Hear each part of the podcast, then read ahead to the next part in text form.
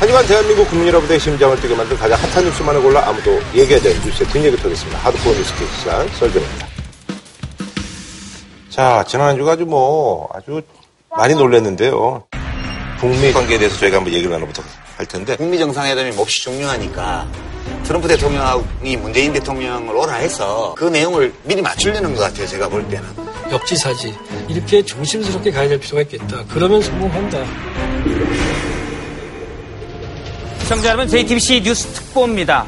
조금 전 트럼프 미국 대통령이 예정된 북미 정상회담을 일단 갖지 않겠다고 밝혔습니다. 그간의 미국 외교 안보 핵심 참모진은 비핵화 담판의 문턱을 높이고 의제는 넓혀왔습니다.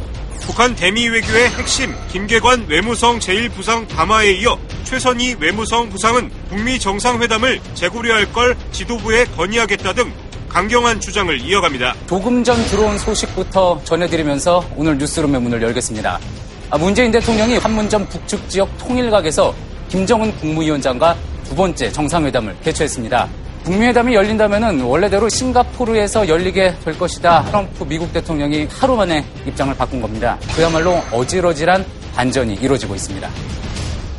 그래서 이번에 준비한 주제 북미 정상회담 취소 발표에서 남북 정상회담 극비리 개최까지 급변하는 한반도 정세인데요. 그래서 저희가 또 이분한테 한번 또 얘기를 한번 들어봐야 될 것 같습니다. 아, 이종석 전 통일부 장관님 나오셨습니다. 아, 저희가 이제 지난주 월요일만 하더라도 세 분이서 아주 뭐 낙관하고 뭐 그런 상황이었는데 갑자기 그냥 방송 당일날 취소가 되면서 이제 특보가 나갔습니다. 제가 수목에 아주 뭐 여기저기서 전화도 많이 받고 뭐 그러셨을 것 같아요. 방송 보면서 저는 굉장히 그 당혹스러웠습니다. 네네네. 무엇보다도 네. 썰전 방송 나오는 거 속에 제 우리 얘기가 있고 네. 또 현실에서 보니까 뭐그 취소 자막에. 자막에 네네네. 그래서 이 어느 것이 현실인지 어느 게 현실이 아닌지 그래서 이 초현실 속의 현실. 어, 그런 느낌이 받아서 다시 썰전 나오면 안 되겠다. 나도 그렇더라. 내가 나비 꿈을 꾸는 건지 나비가 내 꿈을 꾸고 있는 건지 모르겠더라고. 아니 근데 지난주 우리 방송을 지금 시점에서 보니까 지난주 우리 방송한 그대로 됐어요. 네네네. 그러니까 이렇게 두 번 틀려서 맞을 수도 있는 거고 네네네. 세상 일이라는 거는 오늘 이렇게 또 우리가 새로 얘기하다가 목요일 날 무슨 일이 벌어질지 사실 몰라요. 뭐 이번 방송까지는 큰 일은 없을 것 같은 느낌이 드는데 네네네. 좀 모르겠습니다. 이게 입방정이 될지. 예, 예. 아니, 이제 문제의 발단이 된 게 사실 북한의 이제 최선희, 김계관이라 이 두 분이 이제 연타 로 해서 아주 강성 발언을 쏟아냈잖아요. 어떻게 보세요? 본래 만약에 북한이 네네. 미국에 대해서 유감이 있고 그다음에 미국의 강경파들의 발언에 대해서 아, 이 정도 되면 정말 회담하지 않을 각오가 돼 있다. 이쯤 되면은 이른바 이제 공화국 성명을 내든지 네, 아하. 아니면 외교부 대변인 담화하는 건 내야 되는데 부담이 있는 겁니다. 그렇게 하긴 싫고 그렇지만 미국의 그렇고. 대해서는 아. 뭔가 좀 내질러겠고 그래서 북한에서는 거의 유례가 없는데 개인 담화로 외무성에 고위 관료들 일부를 냈습니다. 그 내용도 과거 북한의 논조에 비하면 상당히 절제돼 있는데 그러다 보니까 정통 미국 외교관들이나 워싱턴에 있는 그 정통 관료들이 볼 때는 어 이거 상당히 북한이 로키로 아주 낮게 문제를 제기하는구나 이렇게 느낄 수 있었는데 그렇지만 트럼프 대통령은 외교관도 아니고 더욱이 관료도 아니지 않습니까? 나는 또 정성도. 그 사람은 더욱이 아. 힘의 논리에 많이 기초해가지고 세상을 보는 분이니까 어 작은 놈이 까불어 나한테 욕했어 이렇게 된 거죠. 아니 근데 그 북한이 이제 정상 국가가 되려고 하잖아요. 네네네. 근데 이제 쓰는 용어들을 보면 음. 이거 뭐 예를 들어서 뭐 펜스 보고도 얼뜨기, 뭐, 얼뜨기, 뭐. 예. 얼뜨기라든지 이게 표현 자체가 가장 상대의 폐부를 찌르는 용어를 찾아갖고 비난을 하잖아요. 찰지게 하죠, 요걸. 찰지게. 아. 그러니까 이제 그거 자체가 비정상 국가의 모습이거든요. 그러니까 트럼프 입장에서 보면 그런 버르장머리를 한번 고치겠다.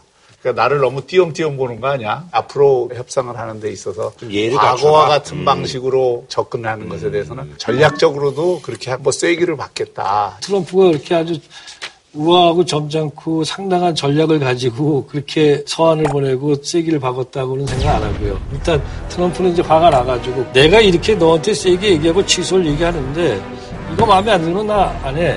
그렇지만 답내고 나올 수 있으면 나와 라고 하는 거죠. 다시 말하면 양자택일의 낮은 수준의 벼랑 끝 전술을 갖다가 사실은 트럼프가 한 겁니다.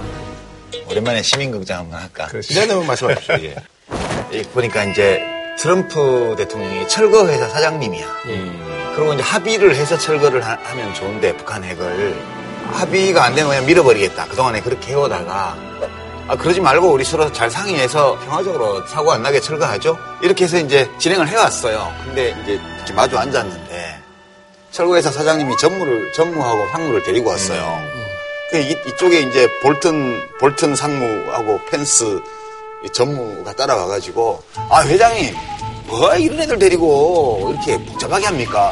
그냥 뭐 해보고 안 들으면 싹 밀어버리죠. 이런 식의 얘기를 한 거예요. 그러니까 이제 철거 당하는 집 입장에서는 야 말을 왜 그따위 식으로 해? 이 나쁜 놈아. 얼굴도 못생긴 게 뭐 이런 식으로 모욕을 준 거죠. 그러니까 트럼프가 어 이거 봐라. 너 지금 우리 내 부하들을 욕했어? 뭐 이런 있는 나안 해. 안 해. 그러고 이제 나간 거예요. 나가면서 쑥 돌아보고 그래, 나 이거 잘 하고 싶으니까 너 태도 고치고 전화해. 응? 이렇게 하고 나간 거예요. 그렇죠. 예. 그러니까 트럼프 대통령이 딱 하나를 바꿨어요. 제가 보기에는. 뭘 바꿨냐면 그 전에는 6월 12일 싱가포르에서 북미 정상회담을 한다. 네네. 그러나 안 할 수도 있다. 이 구도로 진행이 됐잖아요. 그러니까 한다는 전제가 있으니까 북한 쪽에서 그 정무 상무 말이 마음에 안 드니까 이 멍텅구리야 뭐 칼부림 해볼래 막 이런 식으로 했어요. 근데 트럼프 대통령이 그거를 탁 트집을 잡아서 안 해. 그러나 할지도 몰라. 있다. 이렇게 바꿔놓으니까 이 협상의 입지가 예. 트럼프 대통령 쪽이 확 강화되고 김정은 위원장 쪽이 확 약화된 거예요 순식간에 그리고 투집거리를 제공을 했고 그래서 전체적으로 보면 트럼프 대통령은 굉장히 약았고 김정은 위원장은 좀 미숙했다 근데 그게 만약에 네네네. 김정일 시대였다면 아무리 우아하게 쓴 편지라도 그런 취소 편지를 받으면 어 이렇게 나왔겠죠. 아 그래 야 이죠. 그러면서 그 다음에는 그냥 도발을 하는 거죠. 예. 근데 지금은 김정은 위원장이라는 거죠. 네네네. 김정은은 얻고 싶은 게 있는 거예요. 그렇죠. 국가 경제 발전, 네네네. 핵을 포기하는 대신에 얻고 싶은 게 있고 북미 정상회담을 성공시키고 싶은 거죠. 그렇죠. 지금 구조적 위치를 보면은 북한이 제일 불리한 위치에 있잖아요. 네네. 지금 말씀하셨죠. 그리고 예. 그걸 트럼프는 최대한 활용을 하고 있는 거예요. 그러니까 이번에 그 편지를 잘 읽어보면 굉장히 예의를 갖춘 정중한 협박장이에요. 그렇지. 네. 그러니까 그, 피스 엑셀런스로 시작해서 그렇죠. 이쪽에 그 수신이네 예의는 다 갖추고 김정은 위원장 각하 이렇게 응. 무슨 얘기를 하냐면 우리가 갖고 있는 어마어마하고 강력한 핵무기를 사용하지 않기를 기도한다. 이런 얘기를 하거든요. 그러니까 출구가 없다, 당신은. 어? 이런 거를 굉장히 정중한 어조로 얘기한 거거든요. 나는 그날 속보 나오고. 나서 편지 딱 찾아보니까 트럼프 대통령이 이렇게 정중하고 예의 바르고 예쁘게 말을 할 줄 아는 사람이었구나. 라는 거를 그날 처음 예, 느꼈어요. 그래서 아 이쯤 되면 김정은이 뭔가 좀 유화적인 제스처를 취해보면 좋겠다. 음. 또 그러지 않을까 하면서도 기존의 관성이 워낙 그러면은 음. 북한은 치고 쳐 오히려 반발했으니까 좀 걱정을 했죠. 근데 그 다음날 아침에 김계관 제일부상의 담화가 나왔는데 담화를 보는 순간 봉합이 되는구나. 음. 아하. 이제 그런 판단이 들었죠. 그러니까 김정은 위원장이 직접 사과를 한 게 아니고 네. 김계관 부상이 위임에 따라 그러니까 그러니까 김정은의 이름에 따라 네, 뜻이죠. 네. 예. 그러니까 내가 이것 때문에 지금 우리 집에서 지금 욕 먹고 네. 어? 지시 받아가지고 미안해요 이렇게 쓴다는 거 아니에요? 그게 7시간인가 8시간 만에 이게 나왔대요. 단순히 미안하다는 게 아니고 네. 트럼프가 역사를 바꾼다는 그런 나름대로 의지를 갖고 한 거를 높이 평가했는데 왜 이러세요? 왜 이러세요? 네. 그리고 기대가 만든 그 트럼프 모델이라는 거 거기에 대해서도 어, 그 양자 상호 간의 우려도 불식시키고 북한의 어떤 그 이익도 반영하는 거라고 내심 은근히? 기대했었다. 네, 어, 이렇게 얘기를 했죠. 이제 그 트럼프 대통령 얘기 중에 에, 또 재밌는 거 하나가 이건 게임이다. Everybody plays games. You know that. 누구나 게임을 한다. 게임 지금 제일 잘하는 플레이어는 나하고 시진핑이다. 이 얘기를 하잖아요. 굉장히 제가 보기에는 이게 재밌는 표현인데 이 게임을 승자 독식 게임으로 생각하고 있는 게 아니에요. 트럼프 대통령은 이게 일종의 확률 게임으로 보고 있는. 약간 1점 더 따겠다는 거죠. 그렇죠. 지금. 그래서 이게 당신이 정말 제대로 포커 플레이를 하면 당신도 얻어갈 게 굉장히 많다. 다만 우리가 원하는 거를 상당 부분 들어주지 않으면 당신이 얻어갈 게 아무것도 없다. 이 카드를 던진 거거든요. 그런 진단에 대해서는 제가 크게 동의하는데 예. 기분은 안 좋아. 왜냐하면 아니 태평양 건너 미국의 대통령 트윗 맨션 때문에 우리 한국에서 잠 못 자는 사람이 도대체 그날 밤에 잠 못 잔 사람이 얼마나 많은지 알아요? 야 약소국의 비애가 이런 거구나. 그날 새벽까지 잠을 못 이루면서 저는 그래도 이번에 보면서 기분이 안 좋은 것도 있었지만 상당히 안도하고 또 한편으로 아, 지금까지 우리가 얘기해온 비핵화나 이런 것들이 나름대로 정말 실현될 수 있겠다 느꼈는데 북한이 지금 정상 국가를 그들이 지향하려면 바뀔 게 많잖아요. 말부터 바꿔야 돼. 근데 이번에 김계관 제1부상의 그 담화라든가 그 이후의 행동들은 보면은 역시 정상국가를 지향하고 있고 실제로 한반도에서 비핵화와 평화를 이루는 데 있어가지고 지금까지는 북한이 문제였어요. 그래서 북한이 변수를 하려는데 북한이 상당히 상수화되는 느낌. 다시 말하면 북한이 좀 안정적으로 자기 입장을 취하는 것 같고 오히려 걱정은 트럼프 대통령이 어떻게 될까, 어떻게 나올까 이게 더 아직도. 안 한다잖아요. 현재 상태도 네. 지금 오늘 월요일 녹화하는 상황까지도 안 한다 그러나 할 수도 있다로 바뀌어가지고 지금 그 상태죠. 북미 정상회담 예상대로라면 이제 13일 후에 열리는데 마지막 작업은 지금 세 갈래로 진행되고 있습니다.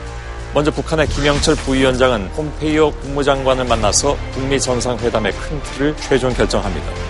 성김 주 필리핀 대사와 최선희 외무성 부상은 판문점에서 만났습니다. 한편 싱가포르에서는 김창선 서기실장과 조지프 헤이긴 백악관 부비서실장 간의 의전 경호 관련 실무 접촉을 이어가고 있습니다. 앞으로 2, 3일이 북미 정상회담의 성공적인 개최 여부를 결정할 것으로 보입니다. 아니 근데 여전히 더 따져봐야 된다고 생각하는 것은 북한이 핵무기 제거 문제를 비롯해서 CBIB에 대해서 동의를 할지는 모르겠지만 공식적으로 나타난 입장은 지난번 중앙위원회에서 한 얘기도 우리는 핵무기 이제 다 갖췄으니까 경제 건설로 간다. 그리고 앞으로 핵 없는 세계를 만들기 위해서 전체적인 어떤 핵 군축 과정을 통해서 비핵화를 가져간다. 그러니까 좀 비판적으로 또는 비관적으로 보는 입장에서는 봐라 아직 북한이 이게 본인들이 갖고 있는 핵무기를 완전히 제거하겠다는 입장이 아니라 핵 군축 과정으로 가고 있는 그 코스를 밟고 있는 건 아니냐. 그러니까 이 현재의 진행 상황을 부정적으로 버렸고 무진애를 쓰는 분들이 있죠. 꼭 그렇게 그렇게만 얘기하지 말고 이렇게 이게 툭 까놓고 얘기하자고요. 아니 아니 반컵 남았다고 얘기하는 저는 사람도 있고 반컵밖에 안 남았다고 아니, 얘기하는 사람도 있는 거지. 박 교수님이- 그래야 균형이 잡히는 아니, 거지. 박 교수님이 네. 이런 말씀 하시는 거는 차이로 인정해요. 근데 도저히 그렇게 인정할 수 없는, 사, 없는 사람도 많아요. 네? 그런 분들 시각으로 보면 저거 봐라 안 변해 때리잖아요. 근데 실컷 핵, 핵무기 만들어 놓고 핵 없는 것처럼 행동할 수는 없잖아요. 이 모든 상황이 북한이 핵무기와 대륙간 탄도미사일을 개발함으로써 생긴 거예요. 이게 없었으면 상대도 안 해줘, 미국이. 그래서 이제 상대를 해줘서 협상을 하고 있는데, 북한도 미국한테 약속 받아야 될 게 있어요. 우리 핵무기 다 없앨 테니까. 아, 그럼. 비하들도 이 한반도에 핵자산 갖고 오지 마라. 오케이. 그래서 그럼 그거 국제적인 네. 핵군축이지. 자, 바로 그거예요. 나는 그거라고 보는데. 네, 저도 저도 아니 그러니까 제가 이제 그, 그 점에 대해서 이게 뭐 반박을 하는 게 아니고 그게 바로 트럼프 방식이라는 것의 본질이 거기에 있다고 보는데 북한이 예를 들어서 파키스탄 모델의 어떤 핵구축을 원한다 그러면은 지금 이거는 미국이 원하는 거하고는 전혀. 핀트가 어. 빗나가는 거 아니에요.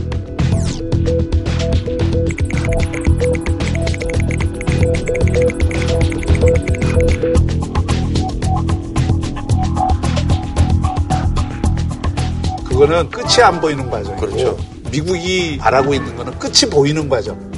그 엔딩이 분명한 그 과정을 바라는 거 아니에요. 그거를 이제 CVRD로 네. 표현을 하고 있는 거고. 네. 그리고 이제 그 과정에서 주고받을 게 있죠. 그게 네, 핵심입니다. 네. 그러니까 그게 핵심이에요. 그게 해결 안 되면 안 되는 거예요. 그렇죠. 지금 제가 한번 여쭤볼게요. 이게 네. 전문가들은 어떻게 표현하는지 모르겠는데 김계관 부상이나 최선희 부상의 그 아주 적대적인 트럼프 철거회사 회장님이 듣기에는 아주 그렇습니다. 불쾌한 그렇죠. 그런 거를 핑계로 삼아서 안 한다 할 수도 있다고 바꿨잖아요. 네. 근데 이거는 저는 표면적이라고 보고요. 그냥 비즈니스 하는 사람이 거래 상대방에 따라 나오는 직원이 뭐 험한 말 몇 마디 했다고 그 거래를 깨지 않아요. 네. 그러니까 뭔가 지금 뒤에서 협의, 협상을 하는 과정에서 박 교수님이 말씀하신 이 문제. 그러니까 미국이 북한 핵과 관련해서 요구가 분명히 있을 거다. 이렇게 처리하자. 북한으로서는 그거 지금, 그건 좀 곤란해. 뭐 이런 게 있었지 않을까 하는 거예요. 거기서 이게 불일치가 있었기 때문에 네. 이걸 핑계로 삼아서 트럼프 대통령이 판을 없는 신용을 한 거다. 저는 그렇게 보는데. 그러니까 제가 앞에 그게 뭐냐는 거죠, 그게. 네, 뭐냐면은 하여튼 미국 입장에서 일단 북한이 먼저 안전하게 핵 포기를 하고 그 다음에 자기는 거기에 대해서 보상을 하고 뭘 해야 되는 것이 원래 자신이 갖고 있던 생각인데 북한은 어, 우리는 뭐 완벽하게 비핵화할 용이 있다 이렇게 한 거예요. 그러니까 미국 입장에서는 나는 당신한테 어떻게 해줄 수 있습니다라는 말을 구체적으로 한게 아니라 아 그러면 당신 다 해줘요. 그러니까 김정은 위원장 입장에서는 다 해주는 게 문제가 아니라 뭘 어떻게 해주는데 그렇지. 라고 방문을 묻기 시작하니까 까다로워진 거지 내가 내놓는 대신에 당신도 같이 내놔야지 이렇게 되니까 미국은 그런 거 익숙하지 않거든요. 일단 네가 먼저 다 내놓으면 내가 보고 나서 심판 판단하고 그다음에 해줄게 그러니까 요 수순을 맞추는 방법 요게 지금 현재 쟁점이 될 거고 저는 기계론적 사고로는 안 맞춰져요. 왜냐하면 한쪽은 선액이고 한쪽은 동시 한쪽은 현금이고 한쪽은 어음이야. 맞추시는 방법은 창의적인 생각입니다. 창의적인 뭐가 생각. 있을까요, 그럼? 아, 있을 수 있어요. 이런 거죠. 예를 들어서 이른바 두발식 해법 같은 거예요. 굉장히 많은 현안이 있지만 인체로 따지면은 심장 하나 떡 들어 끌어내는 거예요. 네네. 다시 말해서 비핵화에서 핵심이 뭐 핵무기라든가 ICBM 대륙간 탄도. 미사일을 폐기하는 거죠. 그것이 국외 반출이 됐건 뭐하고 대신에 미국은 그렇게만 하면은 수교를 하고 경제 제재를 해제해 주는 식으로 해가지고 앞부분에 큼지막한 거를 해결하면서 음. 아, 그러나 그걸 던- 던지고. 나머지가 얼마나 많은 자자분하게 있습니까? 네네. 검증이니 뭐니 이런. 그러니까 사지를 갖다가 해체하는 건 뒤에 가서 는 그러니까 그게 바로 이제 트럼프 이런 거 방식인데. 아니겠는가. 트럼프 방식은 북미 정상회담에서 합의가 되잖아요, 뭔가. 네. 합의되면 무조건 합의된 그 방식이 트럼프 방식입니다. 지금. 아니, 그러니까 트럼프가 실무 협상을 하는 과정에서 지금 말씀하신 대로 이 미국 쪽에서는 그 김정은 위원장이 정말 그런 식의 통큰 교환을 할 거라고 접촉을 해봤는데 실제로 받은 인상은 거기에 못 미친다는 생각을 했을 수 있거든요. 문재인 대통령에게도 묻고 있는 것 중에 하나예요. 그러니까 문재인 대통령을 통해서 들은 얘기하고 실제로 북한이 보여주고 있는 태도가 좀 안 맞는 면이 있다. 예를 들어 트럼프 대통령 편지에도 그런 게 나타나는데 뭐 이게 북미 정상회담을 미국이 먼저 요청했느냐, 북한이 먼저 요청했느냐에 대해서 얘기가 다르잖아요.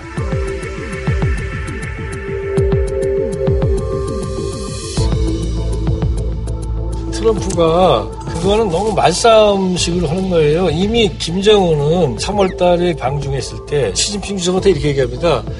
내가 우리가 원해서 미국과 정상회담을 갖는다 이렇게 표현이 그렇죠. 돼 있어요.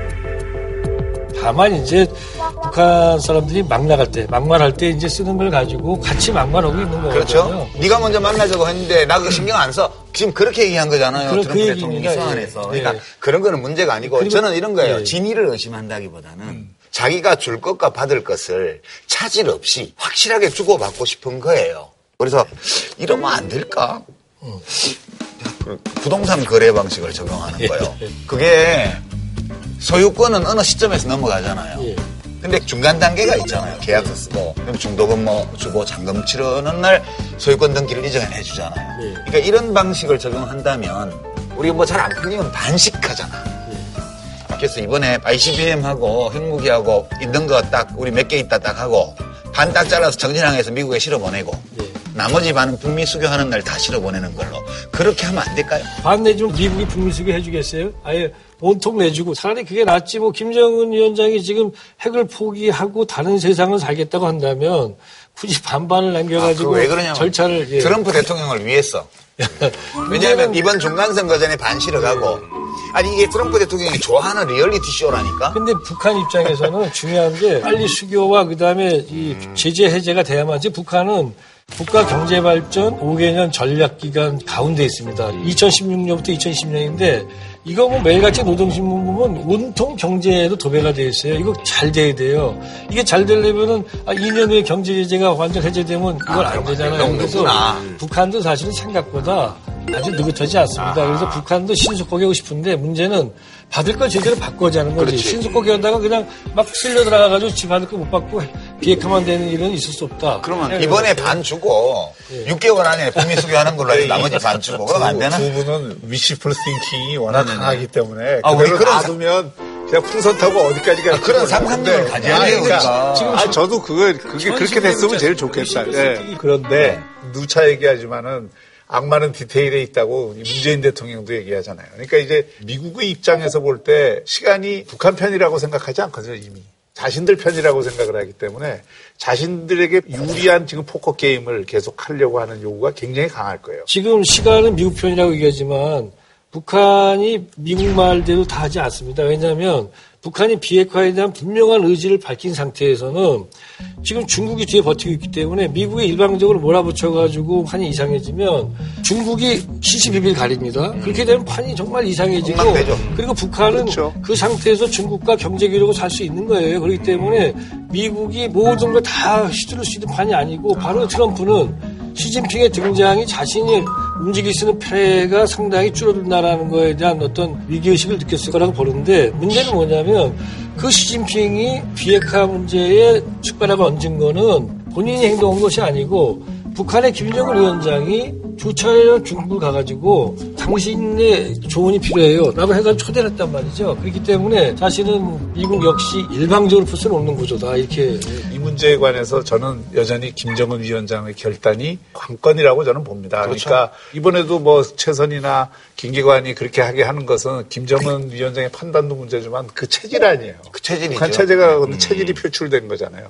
그러니까 우리가 본질적으로 생각하면 북한의 체제 안전이라는 게 평화협정 체결하고 미국이 보장해 준다고 그 체제 안전이 되느냐고요.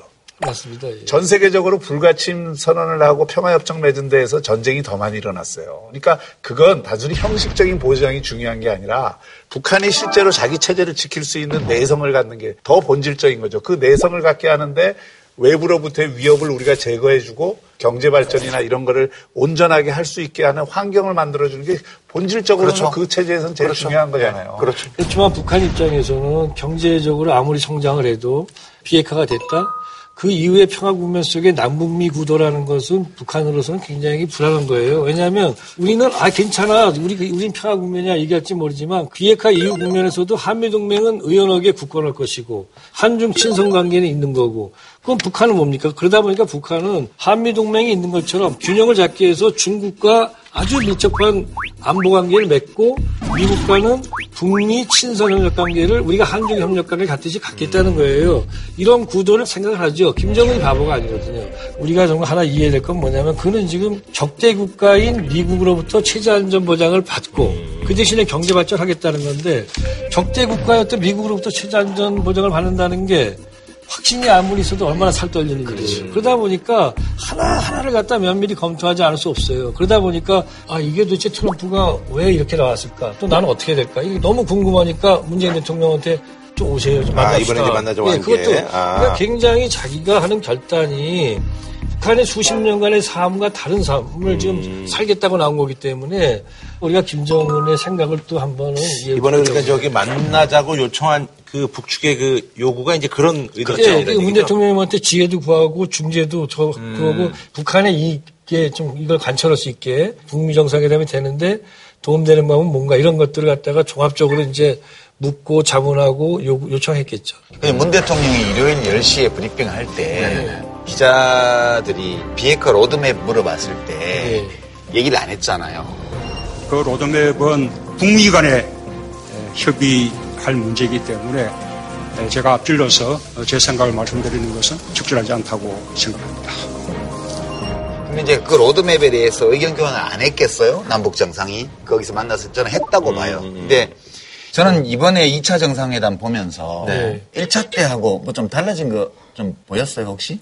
뭐 많았죠. 1차 때하고는. 형식도 다 달랐고. 아니 뭐, 그런 거 말고 뭐, 뭐, 저는 이제 김여정이 통일가 앞에 서서 이제 문 대통령 기다리고 있는데 얼굴이 되게 안 좋더라고요. 혼자 서 있을 때. 네. 그러다가 이제 대통령 차가 딱 도착하고 차문이 열리니까 표정이 확 바뀌면서 이렇게 영접을 하는 그 장면이 되게 인상적이었고요.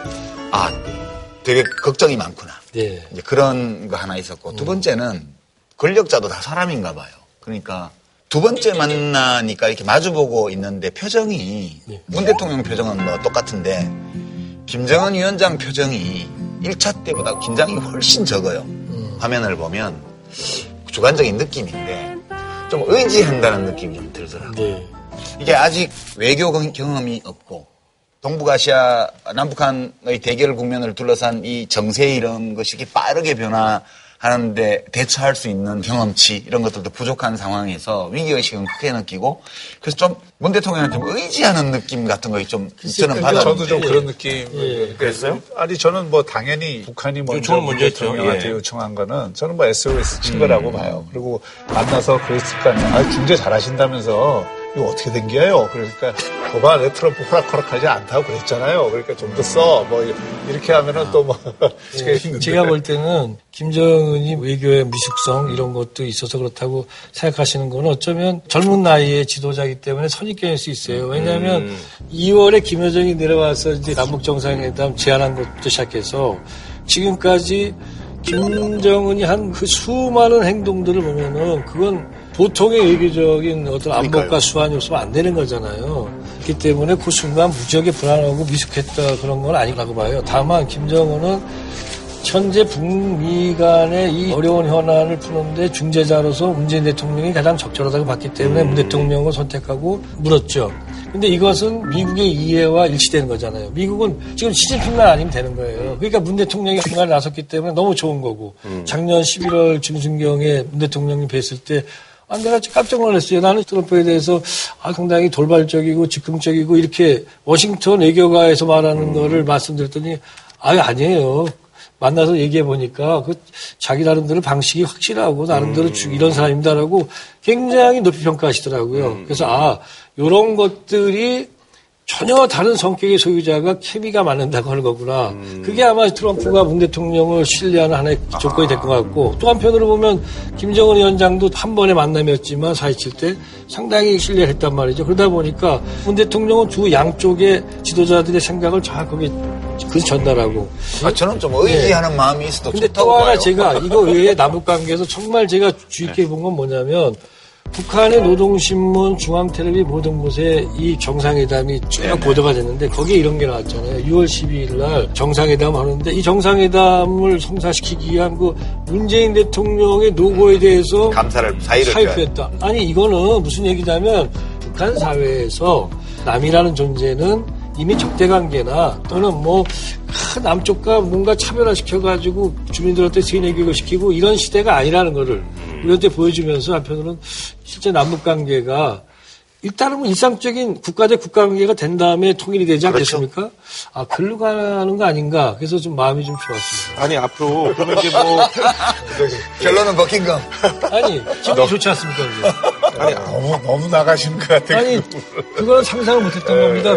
북한의 그 2,500만 주민들한테 남조선의 대통령이 자기들 위해서 이런 역할을 한다고 고맙다라고 자기들 수령이 말했다? 저는 그동안 30여 년 북한을 연구했지만 단한 번. 처음이에요? 당연하죠. 그런 거 어디서 봐요. 아, 없었어요, 한 번도? 예. 그 김대중 대통령 때나 노무현 아니, 대통령 그거 없었습니다. 그런, 예. 그런, 없었어요? 아니, 지금 고맙다고 사이 표현한 거잖아요. 그냥 자기들과 무슨 협력을 해서 고맙다는 게 아니고 미국과 북한 사이에서 지금 정상회담 만드는데 도와줘서 고맙다고 얘기하는 거잖아요. 그게 어떻게 가능합니까? 북한 업법에서 그동안 불가능한 거죠. 궁금한 게 있는데요. 사실 이제 그 홍준표 대표께서 이제 또 이제 기자회견 여셨잖아요. 이제 김정은이가 공격에 처한 문재인 대통령을 구해준 것이 이번 깜짝 남북 정상회담이 아닌가. 난 그렇게 판단합니다. 그리고 이제 남북 정상회담은 지방선거용 쇼다라고 뭐 이렇게 이제 그런 뭐 얘기를 했는데 그건 어떻게 보세요? 전 이렇게 봅니다. 지금 지방선거는 황소개구리고 그 다음에 이 현재 비핵화의 대국면은 황소입니다. 황소 개구리가 황소를 잡아먹겠다고 얘기한 거나 마찬가지에 이치에 닿지 않는 거라고 생각을 해요. 그러니까 이게 이제 네네. 그. 자유한국당이 내는 메시지 가운데 네네. 지금 이제 두 분이 얘기한 것과는 다른 네. 측면에서 지적해야 될 문제들을 야당이 지적하는 부분들도 많아요. 음, 네네네. 그러니까 어떤 거요? 예를 들어 보세요. 아니 예를 들어서 북한을 역지사지하는 것까지는 좋은데 북한의 의도대로 우리가 움직이는 게 꼭 이 국면을 성공시키는 것은 아니잖아요. 그리고 또 북한이 언제든지 태도가 돌변할 수 있다는 것에 대한 문제 의식도 가지고 이 문제를 계속 걱정하고 네네. 비판하는 것은 저는 필요하다고 네네. 근데 봐요. 야당이- 잠깐만. 그런데 지금 홍 대표나 야당이 메시지의 내용보다도 메시지를 어떤 방식으로 국민들의 감성에 닿게 할 거냐 하는 부분에서 굉장히 저는 실수를 하고 있다고 봐요. 그러니까 예를 들어서 이게 놀부심보처럼 느껴지면 안 된다 이거예요. 실패해라, 실패해라. 어, 그러니까 그런 방식으로 느껴져서도 안 되고 가장 걷어내야 될 게 있어요. 이건 뭐 여야가 다 마찬가지인데 대부의 그런 표현이 있잖아요. 적에 대해서 적개심을 갖지 마라. 판단력을 흐린다. 하는 얘기가 있잖아요. 그러니까 상대에 대해서 어떤 적대심 이런 것들이 바탕에 깔려 있으면 그거를 표현하는 방식에 있어서도 잘못하게 하는 효과를 가져올 좋은 수가 말씀이에요. 있어요. 그러니까 그런 게 안타까운 거지. 그러니까 야당이 물론 쓴소리 할 수 있죠. 해야 되는데 하, 북한 당국자들이 못됐게 말해가지고 본질은 어디 가버리고 감정만 상하는 것처럼 우리 야당도 이 문제에 관해서 너무나 자극적이고 감정적인 표현들을 쓰고 있어요. 그러니까 진위가 어떤지가 의심받는 상황에서는 역효과만 내요. 그러니까 예컨대 논평들을 보면 어느 당이라고 말 안 할게요. 그동안 문 대통령이 운전석에서 뭘 했는지 모르겠다. 이런 식으로 하잖아요. 그럼 사실 북미 정상회담이 트럼프 대통령이 이렇게 안 하겠다고 한 것은 안타까운 일이다. 문 대통령이 이거를 승사시키려고 노력을 많이 했는데 정말 유감스럽다. 앞으로 다시 잘 됐으면 좋겠다. 그러나 문재인 대통령과 정부도 그동안 너무 지나치게 상황을 낙관적으로 보거나 양 당사국의 내부 사정에 대해서 너무 건성건성 보거나 이렇게 돼가지고 너무 서둘렀던 건 없는지 철저히 성찰하고 이렇게 따끔하게 얘기를 하면 당연히 그거는 청와대에서도 들어야죠. 근데 그런 말은 없어요. 이번엔 정치를 다른 데서 한번 해보시면 어때요? 저요? 예, 저쪽 가서. 아니, 저쪽이 대변인으로. 아니, 야당 대변인으로. 농담. 아, 깜짝이야. 그런 격조 있는 그런. 난 나보고 대변인 북한. 가라는 줄 알고. 아니, 북한이 아니고 요. 아, 북한 안 갈래. 아니, 이런 모범, 모범 답안을 내셨기 때문에. 근데 그렇게 격조 어, 없이 얘기하는 데는 지금 여당도 과거에 못지 않았어. 그러니까 너무 그래도 이 정도는 이 정도까지만 하시죠, 뭐. 아니, 그러저러 6월 1일에 그 남북 고위급 회담 요 개최는 어떤 의미가 있나요? 북한 매체들도 정상회담 소식을 전하면서 후속 회담들도 빠르게 추진하기로 했다는 소식을 전했습니다. 이번 합의로 그동안 주춤했던 판문점 선언 이행 조치들도 본격화하게 됐습니다. 의미가 크죠. 이제 남북 관계에서 그동안 밀려졌던 걸 갖다가 다 이행을 한다는 뜻이고요. 그 이행에는 아마 군사의 긴장 완화를 위한 조치를 위한 군사회담, 뭐 그다음에 이상 국토교통부 쪽도 가던데. 있죠. 있는데 아마 그거는 북미 간의 정상회담에서 일정하게 합의가 되고 나면 그걸 기점으로 해서 이제 출발하지 않을까. 왜냐하면 제재와 조금이라도 연상되는 느낌을 갖는 그런 합의는 아마 당분간은 하지 않을까. 합의는 안 하지만 네. 예비 회담을 하겠죠. 네. 이제 앞으로 북한의 인프라나 삼림 녹화나 보건 아, 쪽이나 그렇습니다. 이런 그런 거는 이제 뭐 협의를 할 제재와 예, 텐데 상관이 없습니다. 예. 아무래도 이제 6월 12일 날이 뭐 열린다고 이제 많은 분들이 예상하는데 그 중간에 저희가 또 돌발적으로 이렇게 모실 수 있는 상황이 올 수 있을까요? 예, 오면 안 되죠. 그죠, 예. 저안 나보겠습니다. 절대로 6월 12일 날은 열려야 되고. 어, 예, 예. 근데 뭐 전망도 그렇게 보시는 거죠? 이제 큰 예, 아무래도 지금 이미 서로 간에 알 만큼 알았고 또 음. 한편으로 보면은 상대에게 더 이상 밀어붙이서는 안 되는 선이 어디까지인지 알았으니까 음. 잘 조율을 해야 되고 또 우리 정부가 이제는 중간에 할수 있는 나름대로의 자격증 하나 받은 거예요, 지금. 아, 그러니까 예. 그걸 가지고 성사는 반드시 시켜야 되고 박경준 교수님이 그때 말씀하셨잖아요. 51%다. 지금은 제가 볼 때 조금 올라갔을 것 같은데요. 예. 51% 이상. 이상, 예. 트럼프 대통령이 지금 크, 싼 값에 매물 나왔으니까 이때 컥 잡아야 돼요. 그죠? 여기서 더 다운시키려고 하다 보면 예, 그렇습니다. 거래 안 될 수도 있어요. 예. 네. 잘해야죠.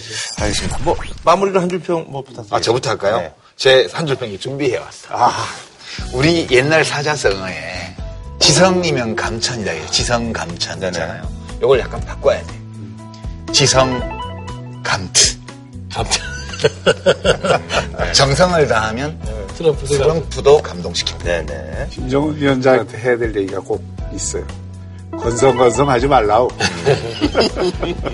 네, 뭐 예, 저는 뭐 비온 뒤에 땅 굽는다 그러지 않습니까? 네네네. 이번에 이제 몇 가지 소란이 있었지만 그것이 오히려 매듭이 공의가 돼가지고 음. 네네네. 북미 정상회담이 성공하는데 발판이 됐으면 좋겠다 생각합니다. 네. 비연 뒤에 땅 묻는다. 오늘 나와주셔서 예, 감사합니다. 예. 예, 고맙습니다. 있습니다. 자, 다음 소식은요. 이른바 사법행정권 남용 의혹을 밝히기 위한 특별조사단이 지난 25일 조사를 마무리했습니다. 박근혜 정부 시절에 양승태 대법원장이 법원의 수건 사업으로 꼽히던 이른바 상고 법원 도입을 위해서 주요 사건 재판을 놓고 청와대와 조율해온 것이 아니냐는 의혹이 제기됐습니다.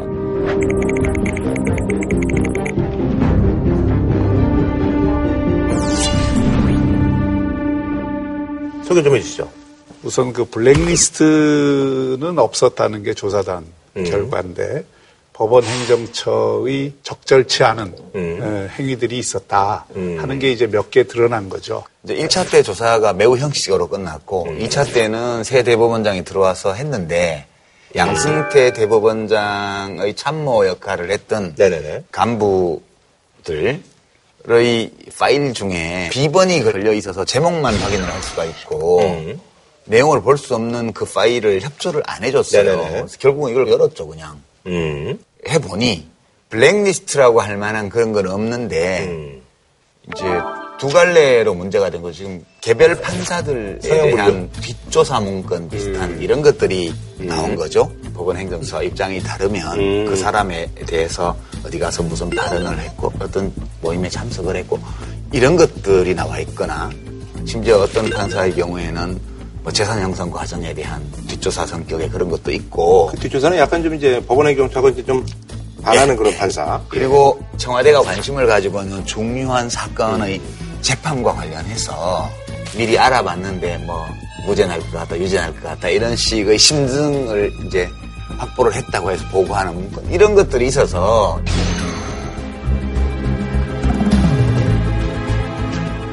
이거는 이제 개별 판사들이 독립적으로 어, 헌법과 양심에 따라서 재판을 해야 맞는 건데 거기에 무언가 법원 행정처가 영향을 주려고 했지 않냐라는 추측을 할 수 있게 하는 네네네. 그런 부적절한 문건들이 나왔고 음. 양승태 대법원장이 상고법원이라는 그런 대법원의 수건 사업을 해결하기 위해서 청와대하고 거래를 시도한 흔적 음.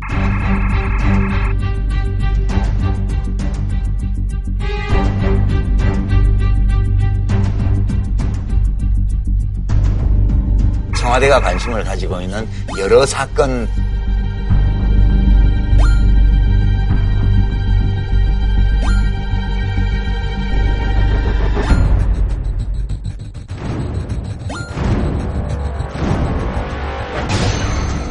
오늘 KTX 전 승무원들은 서초동 대법정 안에서 시위를 하고 1심과 2심에선 승소했고 밀린 임금도 받았습니다. 하지만 대법원은 2015년 해고 승무원들을 철도공사의 근로자로 볼 수 없다고 판결했습니다. 청와대와 재판 거래를 했다는 의혹을 놓고 분노와 항의가 확산되고 있습니다. 이런 것들을 활용해서 청와대하고 거래를 시도할 의도를 비치는 그런 문건들. 그렇게 진짜 했는지 아닌지는 몰라요. 아직은 확인이 안 되기 때문에. 그렇지만 법원 행정처 자체에서 그런 의도를 가지고 그런 문제들에 접근했다는 점을 알려주는 그런 문건들이 또 여러 개 나온 거죠. 그러니까 이게 이제 제왕적 대법원장이라고 해서 네네네. 대법원장이 사법부 내의 일에 대해서 정보를 전부 독점을 하는 구조잖아요. 그리고 그걸 뒷받침해 주는 법원 행정처 입장에서는 법원에서 있는 여러 가지 일에 대한 동향을 일일이 대법원장한테 이 보고를 하는 그런 체계로 돼 있잖아요. 그러니까 그 보고한 대외비 문건 가운데는 소위 말해서 부적절한 문건들이 있었던 거죠. 대법원의 아주 그 중요한 어젠다였던 상고법원을 만드는 과정에서 청와대와의 긴밀한 협조가 필요하다라는 차원에서 대통령과 대법원장도 대화를 할 여러 가지 기회가 있으니까 그 기회에 대법원이 박근혜 정권의 어떤 국정 방향과 잘 맞추고 있다. 같이하는 이런 내용들을 하고 있다는 것에 대한 말씀 자료를 쓴 보고서가 있어요. 그러니까 그 내용을 보면 어떤 부분에서 상당히 부적절하다라고 이해될 수 있는 많은 사안들이 좀 들어가 있죠. 아무래도 이제 말씀드리니까 저기 자꾸 옛날에 그저 국정원 원세훈 원장이 아니 어떤 기관에서든지 다 만들죠. 아니 어떤 네. 기관에서든지 기관장이 뭘그 하기 위한 말씀 자료를 밑에서 만들잖아요. 네, 네, 그러니까 네. 그런 말씀 자료로 만든 게 상당히 부적절한 내용이 있어요. 근데 이게 이제 네. 단지 부적절이라는 표현이 적절할 수도 있고 부적절할 수도 있어요. 부적절하다는 것은 범죄는 아니지만 바람직하지 않을 때 쓰는 표현이에요. 그렇죠. 예. 그죠? 그러니까 우리가 삼권 분립 헌법 체계에 있으니까 대법원은 청와대가 생각이 뭐든 국회가 뭐든 그 신경 안 쓰고 오로지 우리는 헌법과 우리 법관의 양심에 따라서 모든 문제에 재판한다. 이게 법원의 독립성이잖아요. 근데 양승태 대법원장이 외풍이 들어오면 독립성이 침해된다고 퇴임사에서까지 강하게 얘기했는데 정치적인 세력 등의 부당한 영향력이 침투할 틈이 조금이라도 허용되는 순간 어렵사리 이뤄낸 사법부 독립은 무너지고 민주주의는 후퇴하고 말 것입니다. 자기가 있는 동안 이렇게 청와대하고 코드 맞추려고 했다는 의혹 또 그게 맞추는데 저해가 되는 개별 판사들 뒷조사를 했다는 의혹 이런 게 있으니까 일단 부적절한 거죠. 그게 핵심이죠. 예, 부적절한 건데 문제는 이게 형사법적으로 문제가 되냐 안 되냐 이게 지금 이제 쟁점 중에 하나예요. 만약 어떤 대목들이 형법적으로 직권남용이라든가 등등 이런 문제가 된다고 그러면 이거는 부적절이라는 단어로는 음, 다 표현할 수가 없어요. 불법적인 게 될 수도 이제 있죠. 그 전문도 어, 확실하게 나오지 않았고 여러 가지 지금 이제 조사 결과에 대한 자세한 자료들이 나오지 않았기 때문에 함부로 얘기가 못하긴 그렇죠. 하지만 지금 이건 말씀 자료잖아요. 네. 말씀 자료로 보고를 한 거잖아. 그러면 그 말씀 자료는 건 어떤 기관에서든지 바깥에 공개되지 않는다는 걸 원칙으로 해서 대법원장에게 참조하십시오 하는 주윤 자료거든요. 그러니까 이걸 가지고 실제로 그런 행위가 일어났는지 안 일어났는지는 별도의 조사가 그렇죠. 필요한 거예요. 네. 근데 이게 두 가지 가능성이 있는데 음. 하나는 그냥 우연히 일어난 판결들 중에서 그냥 법원행정처나 양승태 대법원장의 생각과는 무관하게 대법원에서 했던 여러 판결들 중에서 박근혜 대통령이 좋아할 만한 것만 골라서 모아가지고 거죠, 제가. 그랬을 수도 네, 있고요. 네. 아니면 지금 더 큰 의혹은 실제로 그렇게 가도록 대법원장이 법원행정처와 함께 영향을 미쳤냐. 이제 이런 아직은 근거가 불확실한 그런 의심이 또 한편 있는 건데 심지어 많은 문서들이 이거 밖에 알려지면 안 된다고 예, 알려지면 큰 후폭풍이 올지 모르니까 조심해야 된다는 것까지 들어있어요. 어떤 문서. 그러니까 자기들도 최소한 이것이 비윤리적이라는 비난을 받을 가능성이 거의 확실하고 심지어 범죄가 될 수도 있겠다는 생각을 했겠다는 느낌이 들더라고요. 그런 조항들을 보니까 모르고 한 게 아니에요. 지금 이제 쟁점은 그런 거잖아요. 정말 이게 재판에까지 그런 취지에 주냐. 의해서 음. 영향을 줬다든지 하면은 그거는 정말 엄청난 문제죠. 그렇죠. 사법부 독립 그 자체를 어, 스스로 허문 거죠. 스스로 무너뜨린 거니까 그거는 훨씬 엄중한 어, 네네. 문제예요. 그런데 3차 특별조사단 같은 경우에도 김영수 대법원장이 특별히 임명을 해서 한 사람들이기 네네네. 때문에 실제로 그런 직권남용의 혐의가 있다고 했으면은 그런 어떤 사법적인 절차를 했을 텐데 거기까지는 지금 안 한 거 아니에요? 특별조사단도. 대법원 자체 조사단에서 그걸 어떻게 하겠어요? 아니 대법원 자체 조사단에서도 과거의 대법원에 대해서 뭐 그렇게 봐줄 일이 뭐가 있어요 지금? 양승태 대법원장이나 이런 과거 지금 사법부에 대해서 굉장히 비판적으로 문제 의식을 갖고 지금 이거를 출발을 시킨 김명수 건데 대법원장이 자기가 대법원장인데 전임자인 양승태 대법원장 관련된 일을 그 기분 좋게 그거를 다룰 수 있겠어요? 저는 김명수 대법원장도 적폐청산 차원이다 이렇게 해서 대법원 조직을 함부로 이렇게 하기는 어려울이라고 봐요. 그래서 지금 재산 뒷조사까지 당했던 어떤 일선 판사 한 분이. 예, 예. 뭐라고 글을 올렸냐 하면 이런 비슷한 일이 다른 행정부의 어느 부서에서 벌어져서 이게 직권남용 혐의 등등의 여러 혐의를 달아서 재판에 넘어오면 무죄 선고 내릴 자신 있냐. 그래서 대법원이 수사 의뢰 안 하면 자기가 고발하겠다고 그렇게 나섰어요. 그래서 이 사안은 불씨가 어차피. 검찰 손으로 넘어갈 수밖에 없는 상황으로 되게 불행한 사태. 우리가 그 전에 대법원 자체에서 정리한 게 제일 좋다고 공감을 했었는데 그렇게 안 될 것 같아요 지금. 시민단체가 양승태 전 대법원장 등을 고발하면서 검찰은 이미 사건을 배당해 놓은 상태입니다. 특히 대법원장과 법원 행정처장이 오늘 고발 가능성을 직접 거론했습니다. 검찰 수사를 맡기실 생각이 있으십니까? 방금 말씀하신 그런 부분까지 모두 고려하겠습니다. 수사 사항이 된다면 충분히 받을 수 있다고 생각합니다.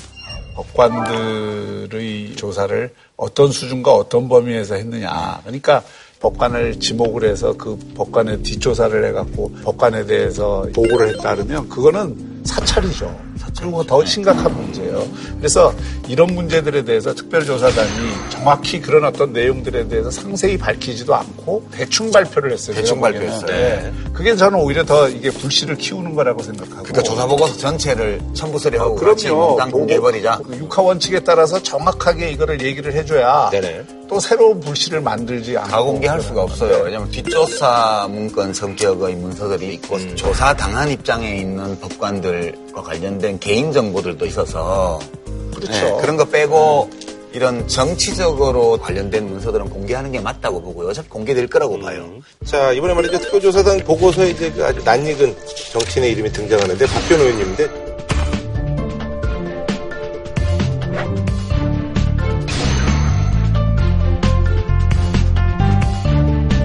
전화 연결 한번 해보도록 하겠습니다. 여보세요? 예, 안녕하세요. 저 썰전의 김구라인데요. 예, 예. 사법부 이제 그 블랙리스트 의혹과 관련해서 이제 3차 조사 결과가 나왔잖아요. 예. 거기에 지금 박지원 의원님 이름이 나와서 말씀 네. 좀 드리려고 합니다. 예. 박지원 대표님, 이건 무슨 사건이에요? 설명 좀 해주세요. MB가 저를 제거하려고 느닷없이 저축은행 비리로 검찰의 수사를 지시해서 저를 엮었어요. 몇 년도죠, 그게? 워낙 뭐 공사 담아가셔가지고 기억이 잘 안 나시나 보요 제가 워낙 재판이 많이 그렇죠, 걸려서 그렇죠. 예, 알고 있습니다. 예. 19대 선거에 네, 19대 선거 때, 예. 저를 기소를 했는데 네네. 1심에서 무죄 판결이 네네. 이제 그때 김기춘 비서실장이 어떻게 됐든 박지원을 엮어라 이렇게 지시를 해가지고 그게 김영한 네. 전 민정수석의 비망록과 아. 후일지에 나와요. 예, 예, 예, 예. 그래서 항소심에서 제가 유죄 판결을 받았어요. 아, 그러니까 이제 2심 네. 때는 이제 박근혜 정권에서 항소심에 유죄가 나왔다. 그렇죠. 네네네.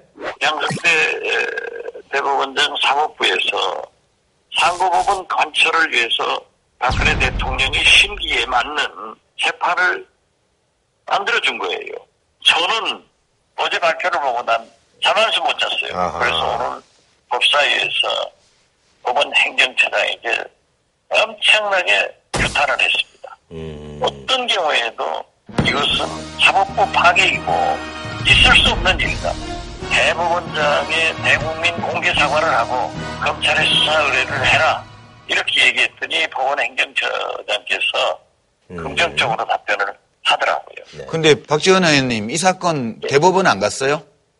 대법원 가서 무죄됐죠. 아, 아 결국은요. 당연됐죠. 아, 아, 예. 그래도 뭐 그나마 뭐 다행이네요. 그때는 또 어떻게 됐냐 하니까는 가서 우병우가 박병대 행정처장에게 박지원의 항소심 재판을 대법원에서 유지해주라. 즉 저를 유죄 판결로 해서 출마를 못하게 하고 완전히 정치계에서 쫓아내려고 했는데 네네네. 또 박병대 행정처 사무처장은 대법원에서는 그런 일을 할 수 없다.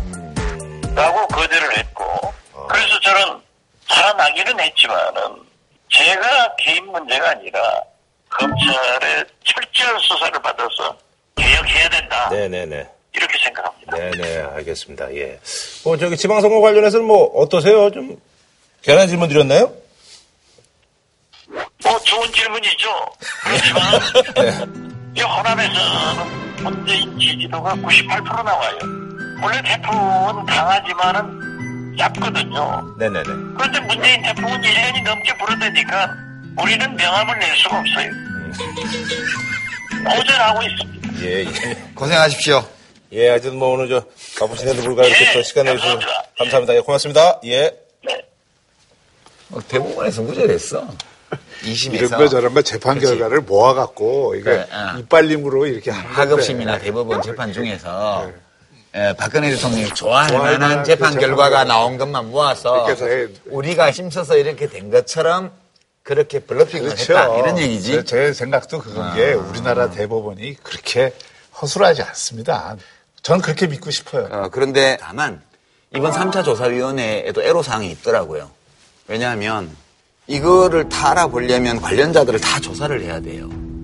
근데 조사에 잘 응하지 않거나 불성실하게 응해도 어떻게 할 방법이 없어요. 이번에 그래서 이제 양승태 전 대법관이 특별조사단 조사를 이제 거부를 안 받았죠. 그러니까 양승태 대법원장의 입장에서는 사법부 수장으로서 과거 법원 행정처가 계속 그래왔던 것처럼 법원 행정처의 그 동향 보고들을 보고를 받았단 말이에요. 그 말씀 자료를 보고를 받았어. 그러니까 이게 대법원장으로서 그냥 이렇게 여러 가지 어떤 그 보고를 받았다는 그것 때문에 조사를 받아야 된다는 거는 이거 자체가 과거 사법부에 대한 모욕이라고 일으킬 심정이 있겠죠. 근데 이게 사실 간단한 문제는 아닌 게 제가 정부 부처를 운영해 본 적이 있잖아요. 네. 이 장관이요. 그 간부 직원이나 이런 사람들에서 이런 보고 받지 않아요. 무슨 재산 형성 과정이다, 무슨 뭐 이런 걸 왜 보고를 받아요? 이런 식의 뒷조사 문건을 보고받는 경우는 한 번도 저를 없었고 그런 얘기도 못 들어봤어요. 언제 받냐 하면 사고가 났을 때. 그렇죠. 예, 근데 어떤 뭐 산하기관의 간부가 해외 출장을 가서 병응을 받았는데 그게 지금 언론에 나서 문제가 되었다. 그런 보고를 받아야죠. 이게 상황이 어떻게 된 건지. 그래서 인사조처도 해야 되고 하는 거예요. 그러니까 사고도 안 났고 그런 상황에서 상시적으로 누가 뭘 하고 있는지를 기관의 수장이 알 필요도 없고 알아서도 안 돼요. 그러니까 이 자체가 이미 이상한 거고. 아니지, 그거는 분명하게 할 필요가 있는데 그냥 아무 사건도 없는 상태에서 동향 보고를 받았다는 의미가 아니고 사무보건 문제라든지 그게 사회적인 쟁점이 되니까 국제인권법 연구에서 무슨 세미나를 하고 뭐 이런 그 과정에서 대법원의 입장하고 다른 입장을 이 표출이 되니까 그거에 대한 이 조사 과정에서 나타났던 문제 아니? 그러니까 예, 예. 아니 행정부처 안에서도 국별로 의견이 다른 게 있어요. 그럼 장관은 이쪽 방향 동쪽으로 가려고 그러는데 서쪽으로 하는 게 옳다고 생각하는 국장이 있어서 간부에서 논쟁이 됐어요.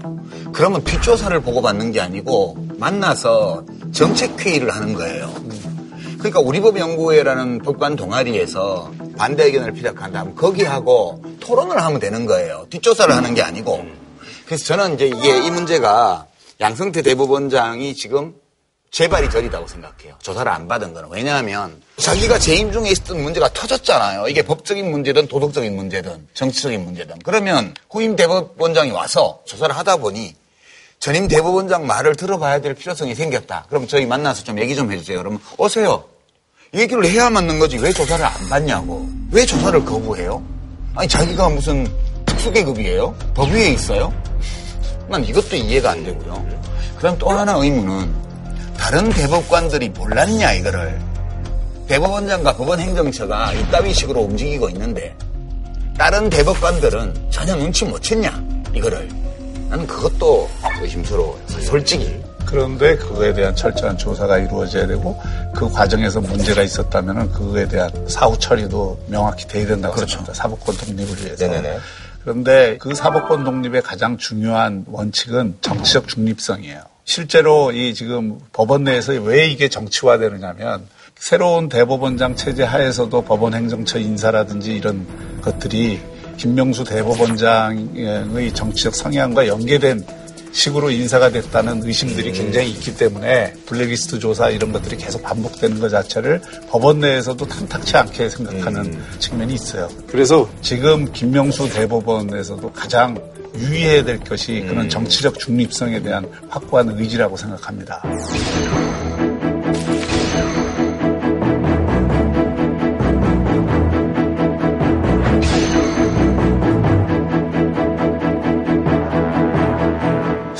알겠습니다. 자, 그럼 뭐 여기서 뭐 한 줄로 평좀 부탁드릴까요? 양승태 대법원장이 나오셔서 국민들 앞에 헌법기관의 수장을 했던 분으로서 이 사태에 대한 자기의 생각을 밝혀야 돼요. 그래서 양승태 전 대법원장님 나오세요. 네. 그 조사 결과로 나타난 문제는 문제대로 분명하게 추적을 하되 김명수 대법원도 그런 정치적 중립성 시비에 걸리지 않도록 굉장히 유의해야 된다. 옳은 말씀. 예, 예. 자, 6.13 지방선거 후보자 등록이 마감됐는데 여기서 31일부터 이제 본격적인 선거 운동이 시작되는데 그래서 이번에 준비한 주제는요. 민심을 향해 시그널 보내. 시그널 보내 찌릿찌릿. 이런 거 뭐, 예. BGM도 나오겠죠. 6.13 지방선거 시즌 개막인데, 아, 일단은 근데 저기 자유한국당이 이제 20년 만에 광주 전남 두 곳 광역단체장 후보를 아예 내질 않았는데, 뭐 국회의원 선거 때 이정현 후보가 당선돼서, 아, 이제는 뭐 이거 야권 쪽도 뭐 이쪽에서 이제 좀 큰 표를 조금씩 얻어가는 욕심이 내도 되겠다라고 생각했는데, 이제 또 상황이 이렇게 또 바뀌었네요. 이게 뭐 인물 아니겠죠, 이제 결국은? 예. 단순한 인물난은 아니고 이제 우리 정치가 오랫동안 지역 구도로 이렇게 분할되어 있었기 때문에 특정 정당이 강세인 지역에서는 모든 자원이 그 당으로 몰려요. 자유한국당은 서진에 일단 아직 성공하지 못한 모습이에요. 그 더불어민주당은 동진에 상당히 지금 기반을 많이 마련했죠. 특히 PK 쪽은 괜찮고 어, 대구시장 후보까지 경선을 했잖아요. 이게 과거에 막 특히 매달려가지고 출마 좀 해달라고 이렇게 해야 후보를 구하는 그 출마하는 자체만으로도 박수를 받는 그런 당이었는데 이번엔 대구시장도 경선을 했더라고 세 사람이서 그만큼 적세지감이네 예, 정당 지형 정치 지형이 많이 변한 거죠. 그러니까 보수 쪽이 노력을 좀 더 어떻게든 해봐야지 되지 않겠냐. 근데 이제 영남이 원래는 보수적인 지역은 아니에요. 네. 그런데 삼당 합당 이후에 예,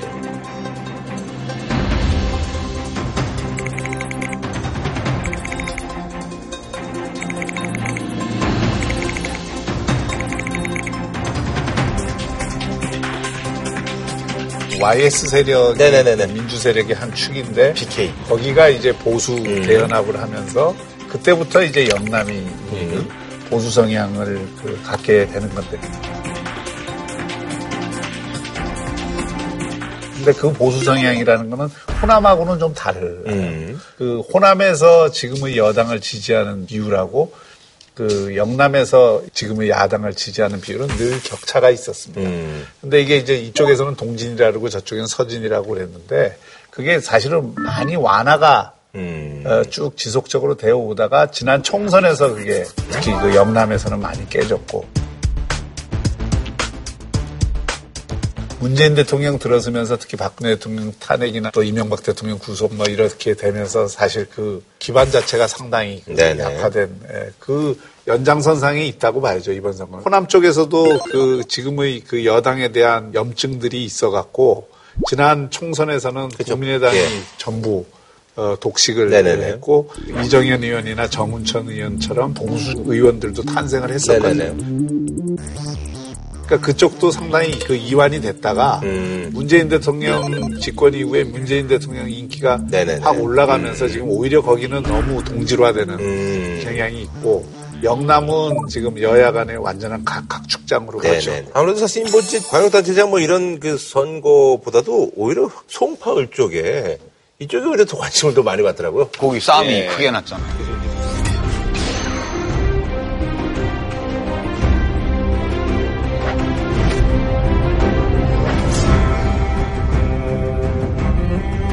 손학규 전 경기지사가 뭐 오내 만에 그다 결국은 하루 만에 또 입당 번복하셔가지고 이제 안 나가는 걸로 해서 이제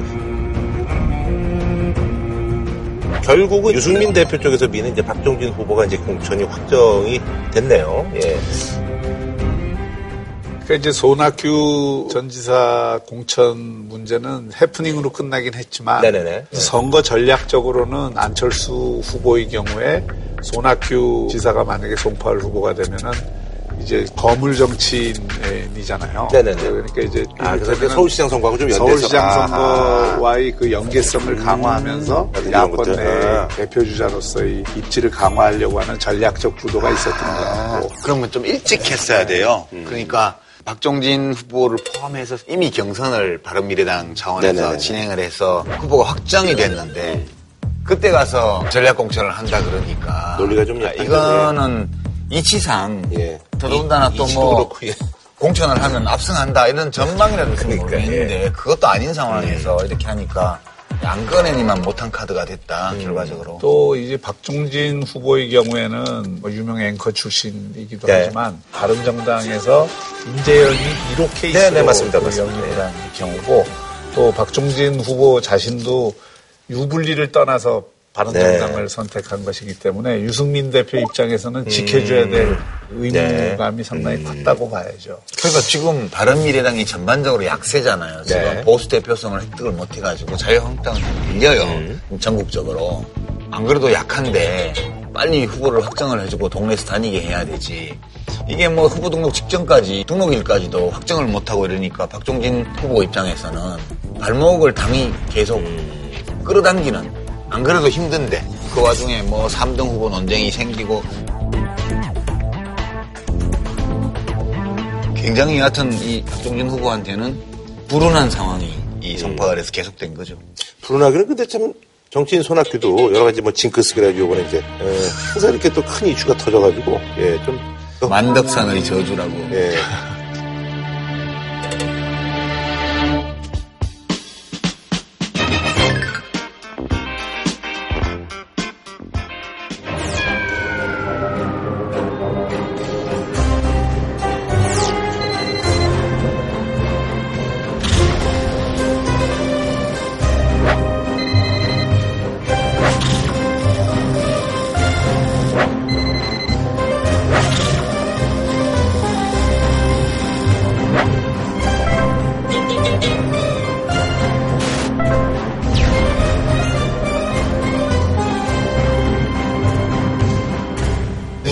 운이, 없으신 편이죠. 네, 그런 면에서 운이 없는데 이번에도 조금 제가 보기에는 아쉬웠던 점은 에, 처음에 불출마 입장을 그냥 했으면 고수하셔야 계속. 견지했으면 좋은데 조금 이렇게 왔다 갔다 하는 모습을 음. 보이는 게 어떤 정치적 성과도 못 거두면서 본인이 가지고 있던 그나마 좀 그 좋은 이미지들이 있잖아요. 음. 그런 것도 조금 훼손된 게 아닌가 해서 좀 아쉽습니다. 근데 손학규 전 대표, 뭐 전 장관, 전 지사, 뭐 네. 하여튼 여러 경력을 네, 거치신 네, 네. 분인데요. 국회의원, 뭐 장관, 그렇죠, 예. 도지사 다 한 분인데 아, 저는 이제 이분이 너무 힘들게 사시는 것 같아.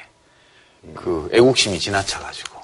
그 저처럼 애국심을 적당히만 발휘하셔가지고 인생 뭐 있냐 그냥 좀 즐겁게 살지 그렇게 생각하고 그냥 저한테 전화하셔서 가끔 낚시나 같이 가시고 이러면 참 좋을 것 같은데 너무 애쓰시더라고요. 나는 좀 마음이 안 됐어요. 근데 이제 그동안 그 많이 기여하셨으니까 그만하셔도 좋을 것 같아요. 경기도는 어때요? 지금 뭐 이제 경기도 뭐 홈페이지에 이제 뭐 그거 뭐 공개했는데 불법이다 그래서 유튜브 내리고 또 딴데 얼굴 뭐 이랬는데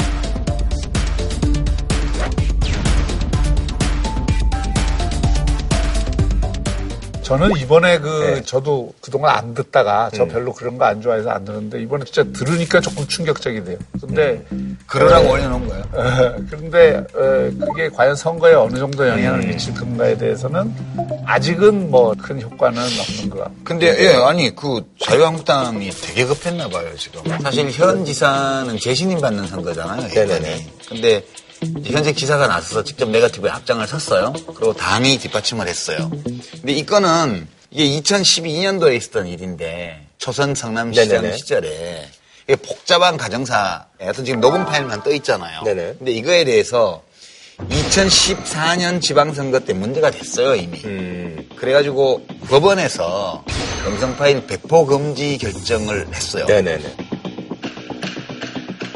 두 번째는 보도를 빙자해서 사실상 음성 파일을 유포한 음. 그 인터넷 신문에 대해서 보도 금지 결정도 했어요. 음. 그리고 이제 배포하거나 보도하면 건당 얼마씩 돈 내라는 결정도 있었어요. 그래서 이거를 당 홈페이지에 건다는 거는 불법이에요.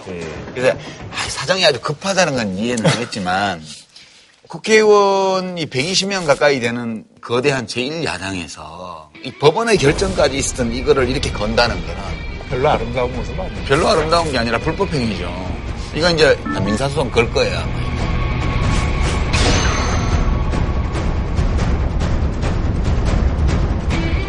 어, 이제 사실 이제 그 지난번에도 이제 그 제도지사 선거 음. 굉장히 뜨겁다고 여기 이제 현안이 있잖아요. 제2공항 건설 문제. 예. 이거 저희도 예전에 한번 다뤘던 것 같은데 이게 이제 아주 큰 쟁점이죠. 예. 네. 이게 제주도가 지금 연간 관광객 수가 장난이 아니거든요. 음. 천만 단위예요. 그러니까 이제 지금 기존 제주공항을 확대하게 되면 그 주변은 이미 다 도심화되어 있어서 너무 많은 비용이 들고 힘드니까 지금 활주로 하나짜리를 하나 더 만드는 거잖아요. 제2공항을. 이게 지금 이제 두 가지 면에서 문제가 되고 있어요. 그 원희룡 후보 폭행 사건에서 드러난 거는 네네. 제2공항 예정지에 살고 있는 주민들이 전통적으로 오랜 세월 동안 그 지역에 살아오신 네네. 분들이에요. 그래서 이분들이 고향을 떠나기 싫은 마음이라는 거는 뭐 다 이해할 수 있죠. 근데 그만큼 충분히 대화해서 또 그런 단순한 땅값만이 아니라 그런 상실 고향을 잃어버리는 이런 것들에 대한 보상이나 이런 것들이 충분히 협의가 돼야 될 것 같아요. 이제 그건 하나 있고. 두 번째는 좀 더 근원적인 문제 제기인데 요즘 오버투어리즘이라 그래서 관광객 숫자가 너무 많아서 그 거주민의 삶이 파괴되는 이런 현상이 이제 이탈리아 베네치아라든가 일본 교토라든가 이런 데들이 문제가 되고 있잖아요. 우리 북촌, 서촌 이런 데요. 근데 예, 그 제주도의 현실로 보면 이미 오는 관광객을 쫓아내버릴 수가 없는 거 아니에요. 그러니까 이제 공항을 늘리지 않아 갖고 제주도를 지키겠다. 하는 건 굉장히 제가 보기에는 소극적인 네, 발상이고 그거는 제주도를 찾고자 하는 많은 사람들에게도 어마어마한 불편을 주는 일이에요. 이미 불편해요. 지금 제주도 한번 가려면 쉬운 일이 아니에요. 특히 주말에는. 주말에 그렇죠. 예, 그래서 이게 제2공항이나 이런 어떤 신공항은 하긴 해야 되는데 문제는 그런 거죠. 이제 제2공항의 대상 지역이 되는 성산의 경우에 그 지역에 제주도의 천연의 보고라고 할 수 있는 오름, 오름, 예. 음, 오름들이 제2공항이 건설이 되면은 10개 정도가 어, 날아간다는 주장을 지금 한쪽에서는 다른 쪽에서는 어, 그런 피해를 최소화하면서도 이 공항 건설할 수 있다고 지금 주장을 하고 있는 거고요. 지금 요거는 이제 문대림 후보 쪽에서는 도민 투표를 하겠다고 이런 종합적인 문제들이 있기 때문에 지금 계획대로 추진할지 여부를 도민들의 의사를 물어서 거기에 따르겠다. 원희룡 후보 쪽에서는 이미 결정된 거고 어, 국가 차원에서 추진한 사업이기 때문에 부작용을 최소화하면서도 계속 이건 추진할 수밖에 없다는 게 이제 원희룡 후보 입장이에요. 그래서 이게 정책적으로 확 갈라져 네네. 있고요. 최근에 서로 간의 네가티브도 서로 간에 또 무슨 특별 회원권 뭐, 뭐 이런 거 가지고 좀 뭐 있네요. 서로 법위반을 했다 특혜를 받았다.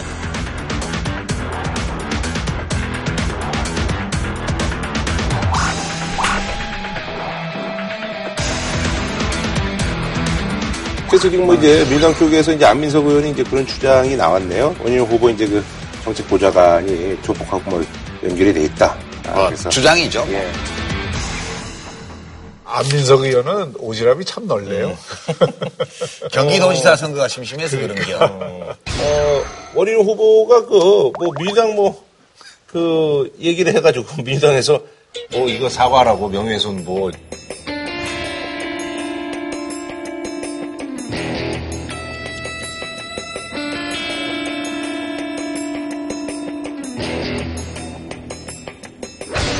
당은 전혀 그럴 생각이 없는데 왜 그러냐, 뭐 이러면서.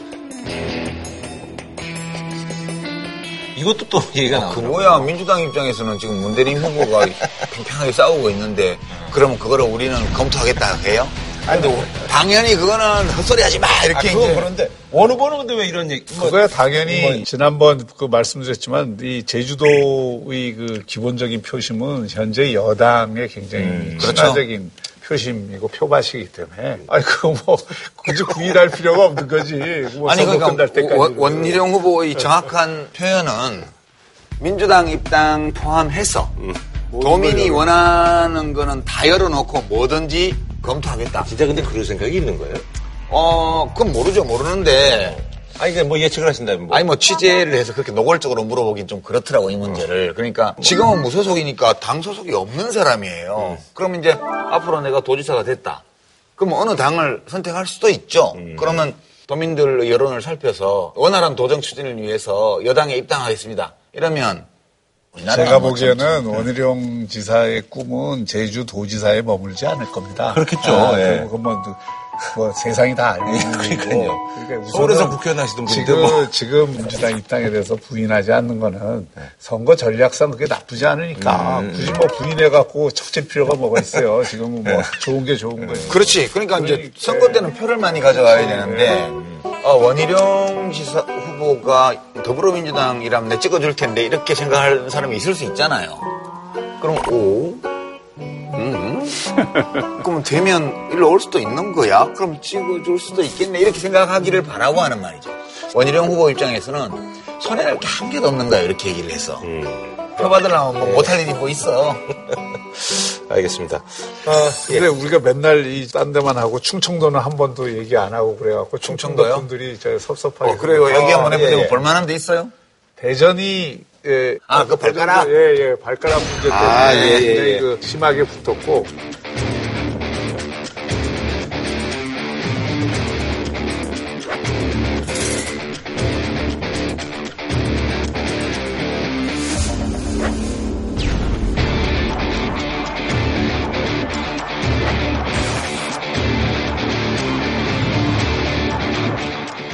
충청도 표심이라는 게 또 이렇게 쉽게 예단하기 드러나지 쉽지 않죠. 않는 예. 예단하기 어려운 또 측면이 있어요. 전체적인 구도로 보면 지금 여당이 훨씬 유리하지만 네, 어쩌면 저는 이런 생각도 해요. 지역별로는 민심이 따로 움직일 가능성들도 좀 음. 보인다. 하는 wishful thinking.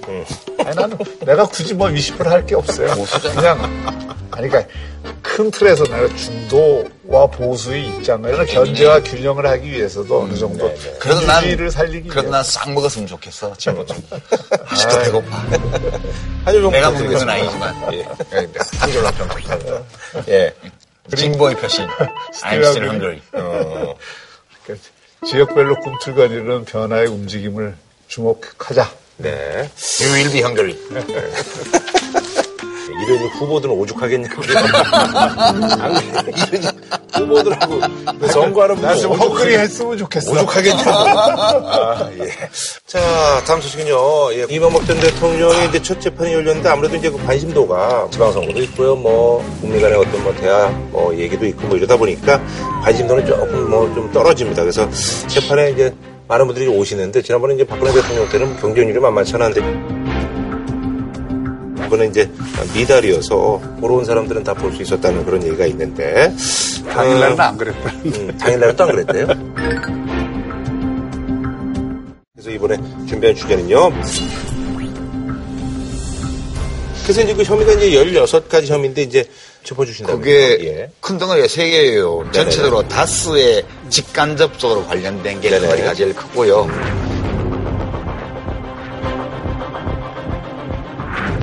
그 다음에 국정원 그 대북 공작비 갖다 쓴 거. 네네네. 그세 번째가 이제 공직 임명과 관련돼 있는 뇌물수수 혐의. 음.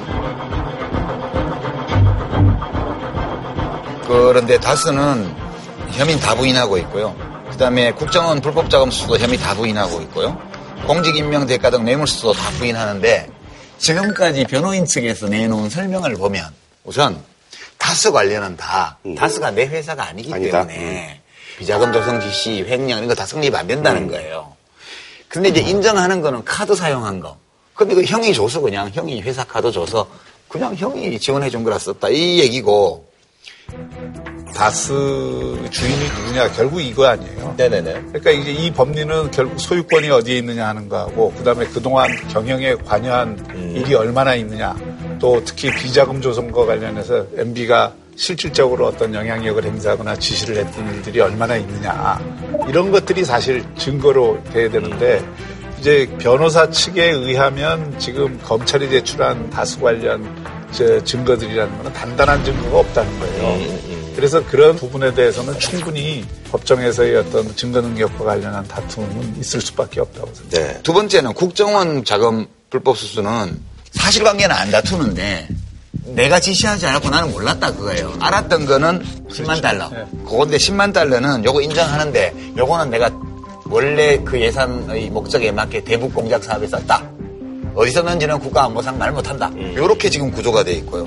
그 다음에 이제 공직 임명 대가 뇌물수수 이런 것들은 뭐 이팔성 우리 금융회장한테서 22억 6천만 원, 뭐 김수환 전 의원한테 공천원금, 대보그룹 ABC 상사한테 10억 원 이런 것들인데 이거는 몰랐다예요 기본적으로 몰랐고 이걸 받도록 지시하거나 받았다고 보고받은 적 없고 서로 받았다 하더라도 사실로 확인되더라도 그것은 정치자금이었다. 따라서 정치자금은 이미 공소시효가 끝났잖아요. 이렇게 아주 단순해요. 이 대응 방식이. 요 논지를 입증하기 위해서 필요한 증거들은 좀 제출하겠죠. 어, 혹은 법리나. 지금 세 가지 아주 잘 정리해 주신 그 부분에 대해서 이전 대통령 자신은 법리를 확실하게 다투겠다는 생각이고 지금 이제 검찰이 이 가장 중요하게 혐의를 두고 있는 삼성 뇌물 사건. 네네네. 에, 그게 제일 지금 크잖아요. 네네. 액수가. 액수가 제일 크죠. 예. 그러니까 뇌물죄도 그게 지금 핵심이 돼 있기 때문에 그 부분에 대해서는 굉장히 강력한 음. 부인을 하고 있고 그게 사실이 아니라고 하는 것에 대한 증거를 아마 될 거라고 생각합니다. 예. 그거 내 회사 아니니까 무슨 삼성에서 무슨 수송 비용 그거 대신 하는, 한다는 것도 음. 개연성이. 없잖아요. 그러니까 당연히 그 바탕 위에서 다 부인하게 돼요. 그게 어떻게 보면 가장 이제 중요하네요. 예, 예. 크고요. 그 이명박 전 대통령 측에서 이제 재판에 한 명의 증인신 정도 하지 않았다. 뭐 이게 어떤 의미인지 좀 소개를 해주시죠. 그러니까 이제 가장 핵심은 그겁니다. 네. 이게 이제 증인 신청을 하게 되면 그 증인들이 과거 이명박 그렇죠. 대통령하고 다 일했던 음. 사람들이잖아요. 그 일했던 사람들이 어떤 취지에서 그런 진술을 했든지 관계없이 그 진술을 한 거에 대해서 이명박 대통령이 전부 지금 혐의를 부인하고 음. 있는 상황이기 때문에 일일이 반박을 해야 되는 이런 상황이죠. 불성사나운 모습을 뭐 그러니까 그거는. 그러면 이제 진술의 진실 여부를 다투는 이런 싸움이 돼버리기 때문에 음. 네네. 재판에 불리함이 있다 하더라도 객관적인 사실과 음. 법리로 다투겠다. 법리로 다투겠다. 그러니까 검찰에서 제시한 증거 목록. 그게 대- 대부분이 증언들이 많죠. 음. 네네네. 그 외에 이제 문서나 기록도 있지만 그거를 다 하여튼 증거로 재판에 채택하도록 이의 없이 동의를 했고요. 그다음에 음. 박근혜 전 대통령 때하고는 좀 다른 다르죠.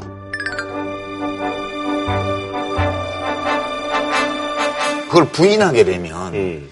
그것이 증거 능력이 있는지 없는지를 다투게 되기 때문에 증인이 밑도 끝도 없이 나와야 맞아요, 되고 맞아요. 뭐 예. 길고 지루한 재판이 되거든요. 이제 그거 안 하겠다는 뜻이고 두 번째 증인 신청을 안 했다 안 했다는 거는 두 번째 증인 신청을 안 했다 안 했다는 거는 증거 채택을 동의한 그 증거들 중에 진술 증거 있잖아요. 음.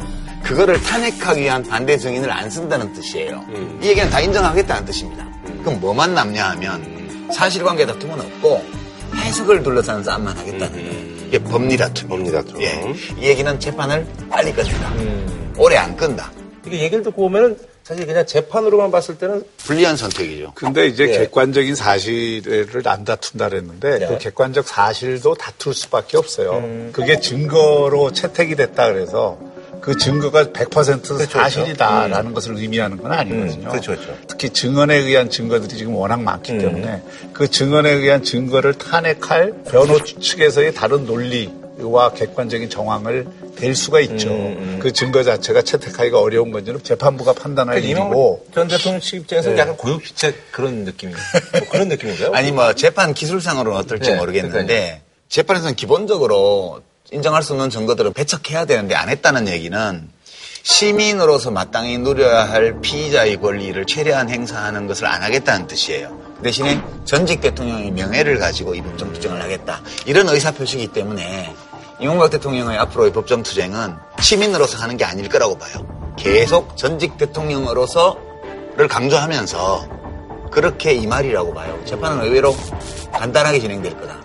글쎄 뭐 간단하게 진행될지 안 될지는 앞으로 지- 진행 상황을 좀 더 봐야 되겠는데 네네. 결과가 뻔하니까 그냥 예, 이대로 끝내겠다 이런 생각은 아닌 것 같아요. 네네네. 아니 그리고 첫 재판 이후로 그냥 건강상에 좀 문제도 있고 해서 그래서 필요한 재판에만 나가겠다고 했는데 어쨌든 근데 이제 법원에서는 이거는 뭐 인정을 지금 안 하는 거죠. 안 하죠. 인정할 리가 그럼 없죠. 이거 그럼 어떻게 되는 거예요? 안 나오겠다는 게 아니고 그 불출석에 대해서 양해를 해달라고 얘기를 했는데 재판부가 그걸 안 받아들인 거죠 지금. 그렇죠. 러니까 앞으로 이 재판에서 재판부가 강하게 나와야 된다고 하면 제 생각에 나가실 것 같은데. 뭐 나가시면 좋고요.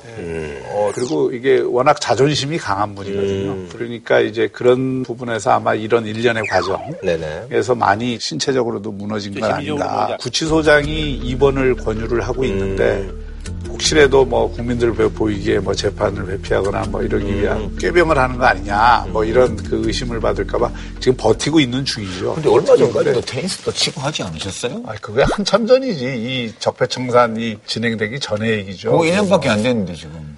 아니 사람이 한번 그저 이런 큰 일을 당하면은 신체적으로 무너지는 건 금방이에요. 아, 이럴 때일수록 마음을 단단히 잡숫고 강건하게. 저는 오히려 지금 일어나고 있는 여러 일들의 풍경이 참 이 저 역사의 아이러니다.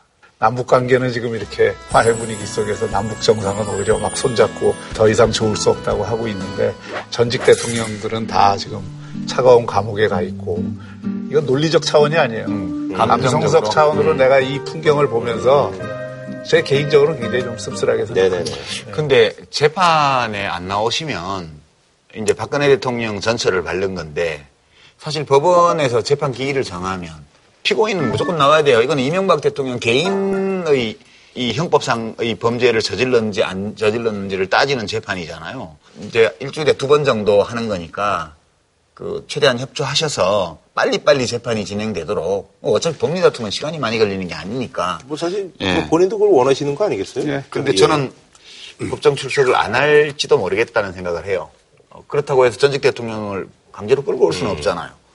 그러면 박근혜 대통령처럼 사실 본인은 골석한 상태로 변호인들하고 검찰이 공방을 벌이는 뭐 이런 식으로 재판이 진행될 가능성도 반은 있다 저는 그렇게 봐요. 알겠습니다. 참고적으로 오늘 이제 두 번째 재판인데 여기는 이제 참석을 안 하셨다고 그렇죠. 하네